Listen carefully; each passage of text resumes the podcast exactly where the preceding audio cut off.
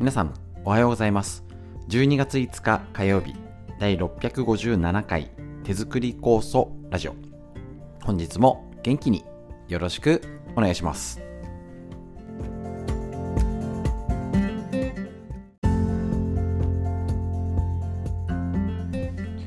こちら手作り酵素ラジオは埼玉県本庄市にあります芦沢治療院よりお届けしております。私の母親が手作り酵素を始めてそろそろ40年。北海道帯広市にあります十勝金星社川村文夫先生に長年統合お世話になっておりましてありがとうございます。家族で構想の道治療院ということで、構想の指導勉強会仕込み会のメインは終わりました。ですね。こちらでやっておりますので、コロナ禍で始めたこのラジオ大変好評いただいておりまして耳から学べるということでとってもねあのー、馴染みやすく習慣化しやすいということでありがとうございます。ぜひともですね、あのー、スタイルとしたらもう一緒に勉強するって感じになりますので、ぜひともと本をね、紹介しながら一緒にね、あのー、健康になるべく酵素が働ける体づくりを一緒に探っていけたらと思います。本日もよろしくお願いします。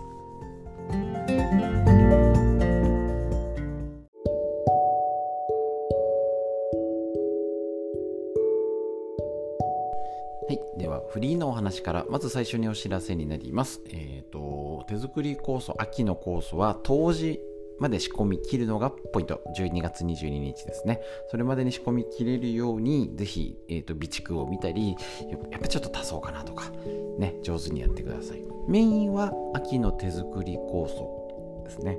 えーと、たくさんの材料で入るのが酵素が一番ですただ、えーと、単品は単品で美味しいよねっていう 特に柚子とかりんごとかねあの柿で作る方もいるかな。結構ねもらったからとか家で採れたからっていうので旬を楽しむ。ぜひやってみてください。で、えーと、それをその今日単品のお話。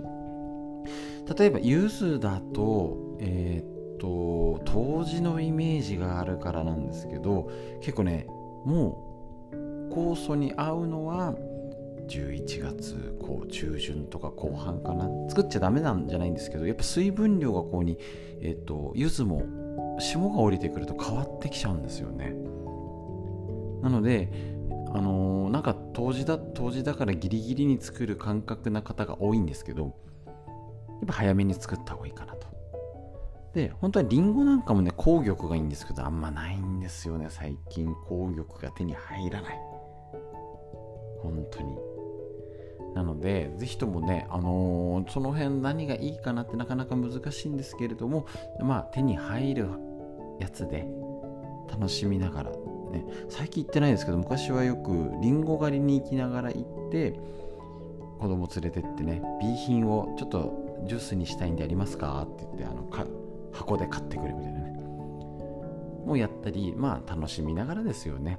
もう一番って秋のあのあれだけの種類が多く入るのがなかなかないんで、あのー、利用できる栄養素も酵素もたくさんだとは思うんですけどやっぱね単品は美味しいと。飲みやすい。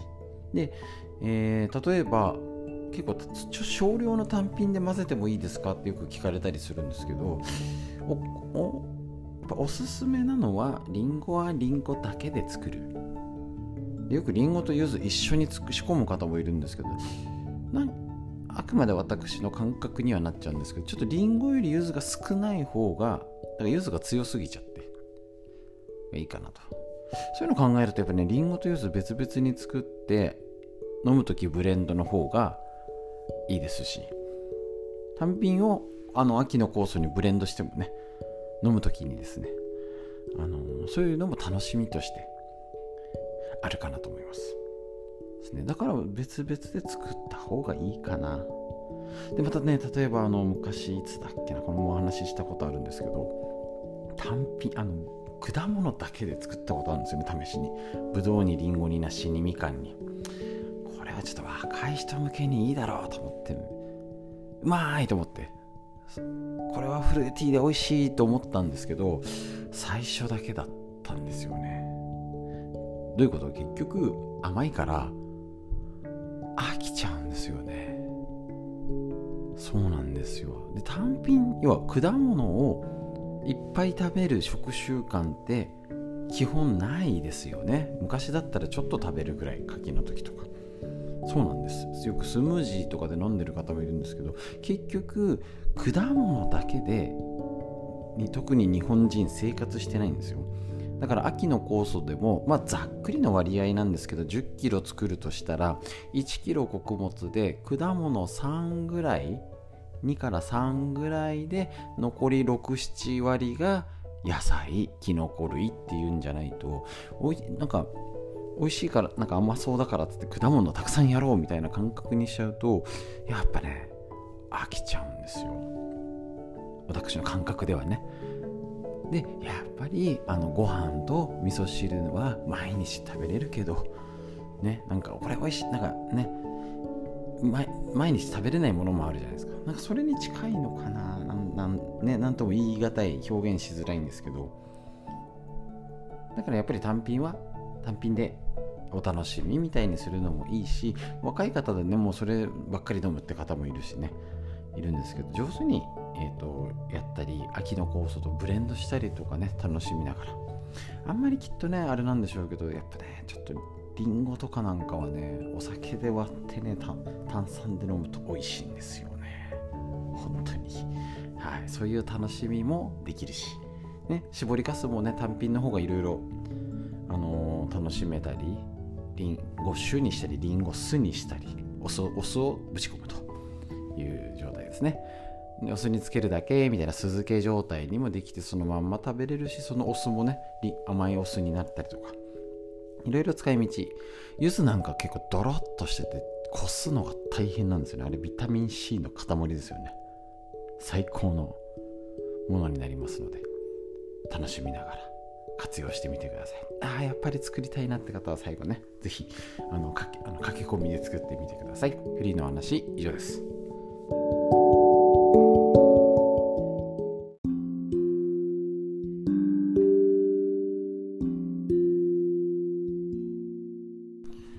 続いて老化について。面白いほどわかる。老化の新常識ということで老けない人はここが違う。細胞の寿命を伸ばすコツをお届けするのがこの宝島社ムック。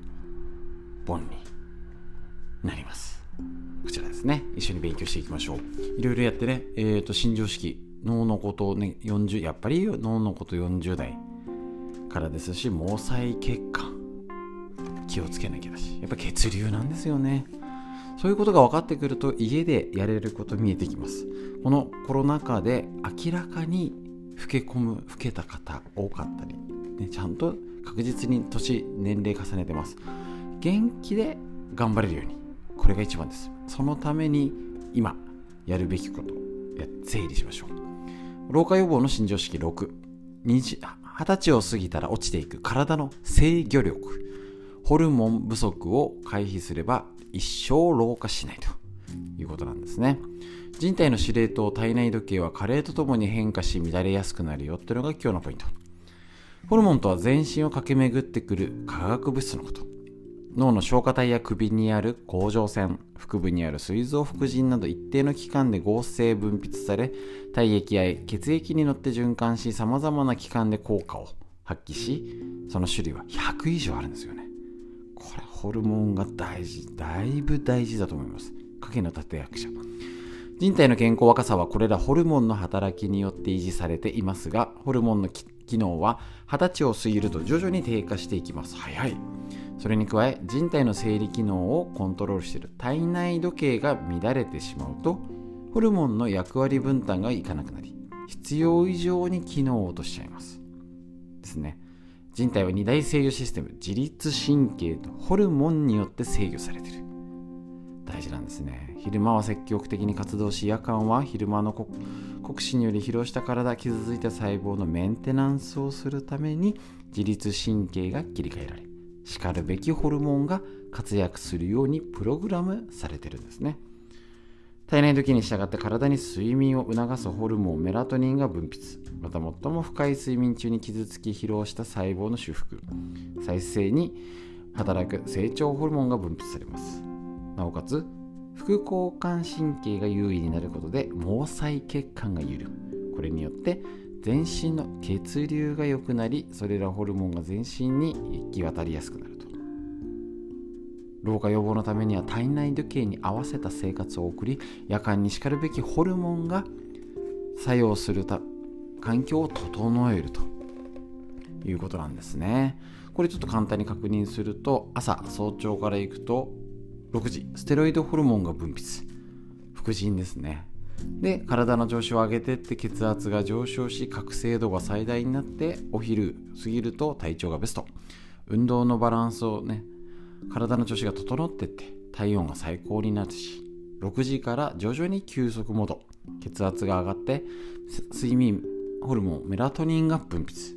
夜中の12時ですね。で最も深い睡眠。で体温が最も低下するよという生活リズムでやってるのに合わせて働かないと。例えば酵素、ね、うまくあの手作り酵素飲んでてももう睡眠がガチャガチャぐちゃぐちゃの生活してたらうまく働かないよねもあるしかえって睡眠がうまく取れなくなったりとかしたらちょっと要注意のサインにもなりますよね。でこのホルモンを元気に働かせる、えっと、一つの手段が東洋医学なんじゃないかと睨んでおります。ですね。こういうところ。だからただ酵素だけ飲むっていうんじゃなくてこの酵素がしっかり働ける体づくりにはやっぱり血流やホルモンのバランス。結局ホルモンも血血流です。血液に乗って運ばれるので。やっぱり血流じゃん。そういうことなんです。もうね温めなきゃってことですよね。手が冷えちゃって今今時霜焼けだ。おしんの時代かっていう話があります。こんなにいい服があっていい環境、ね、暖房設備があって冷えちゃってる。そこを見つめないと体は変われなそうです。是非気をつけましょう。それが老化の原因になるってこと。老化の話以上です。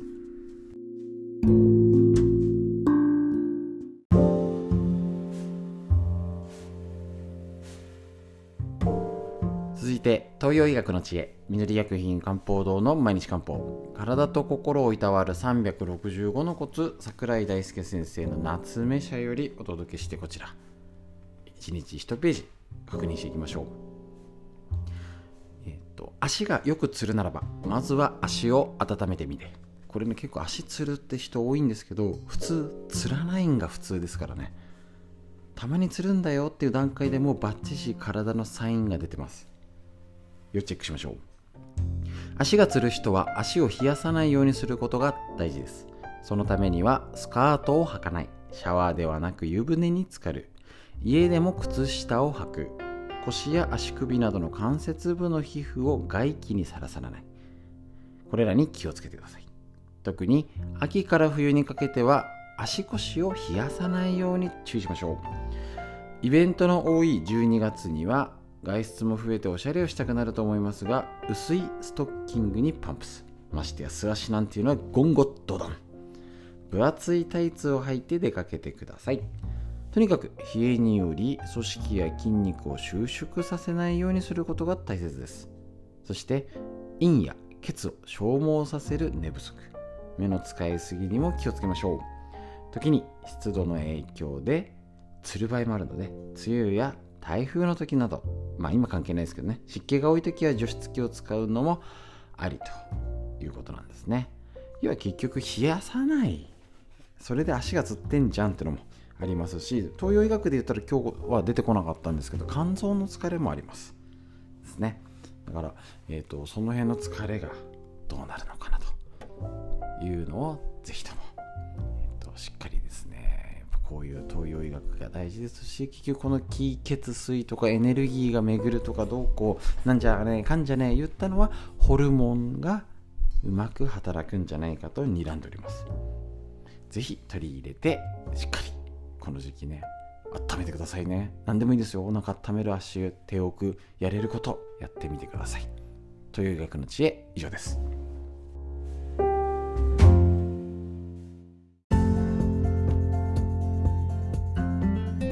ということで短い時間ですけれどもいかがでしたでしょうか？とにかく本当に冷えとか乾燥ですよね。